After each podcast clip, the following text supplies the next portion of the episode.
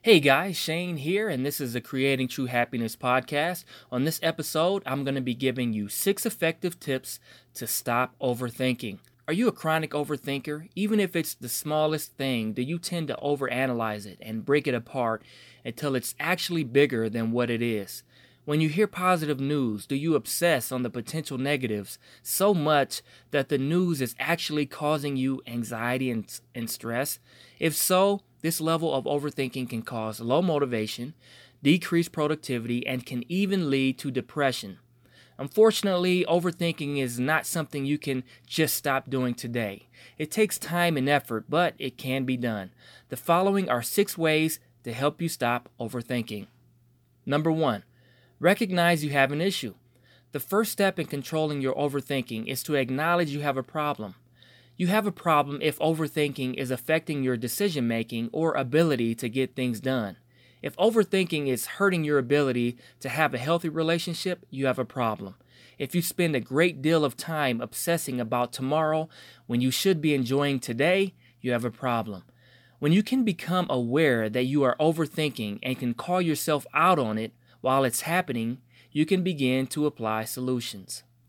Number two, challenge your beliefs. Those who overthink tend to create beliefs about the subject that aren't true.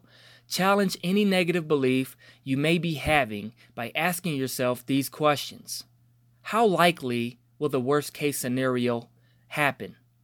Can I be 100% sure this is true? Will this matter in a year from now? And why is this bothering me?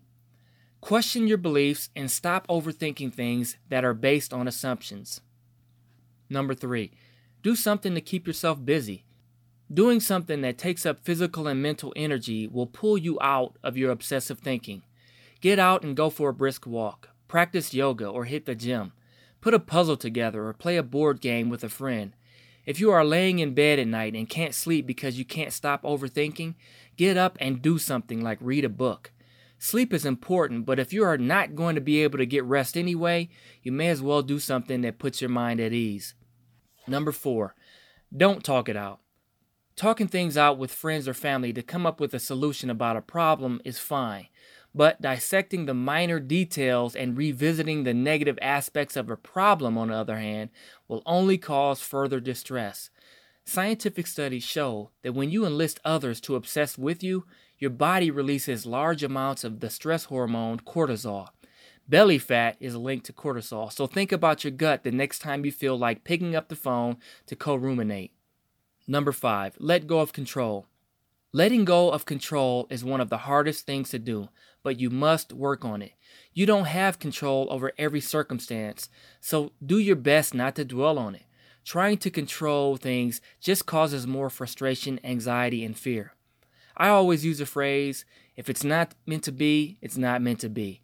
And this is true, my friends. I mean, we may not understand everything that happens, but there is a reason for it.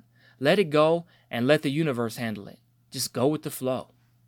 And finally, number six, realize your thoughts create your reality. The law of attraction says that what your mind focuses on, your reality attracts. If you are always focused on the negative, then you will continue to attract negative experiences. Overthinking is a negative magnet. Instead, focus on the positive and only the positive.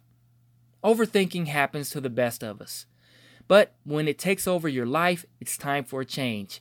If you don't get it under control, you will never truly live the happy and peaceful life you deserve. Try to stop overthinking with these six tips. Well, that's all I have for now, my friends. If you got some value from this episode, please make sure you subscribe to my podcast and go on over to my website at creatingtruehappiness.com. I have lots of great tips and sign up for my newsletter while you're over there. Until next time, everyone, take care.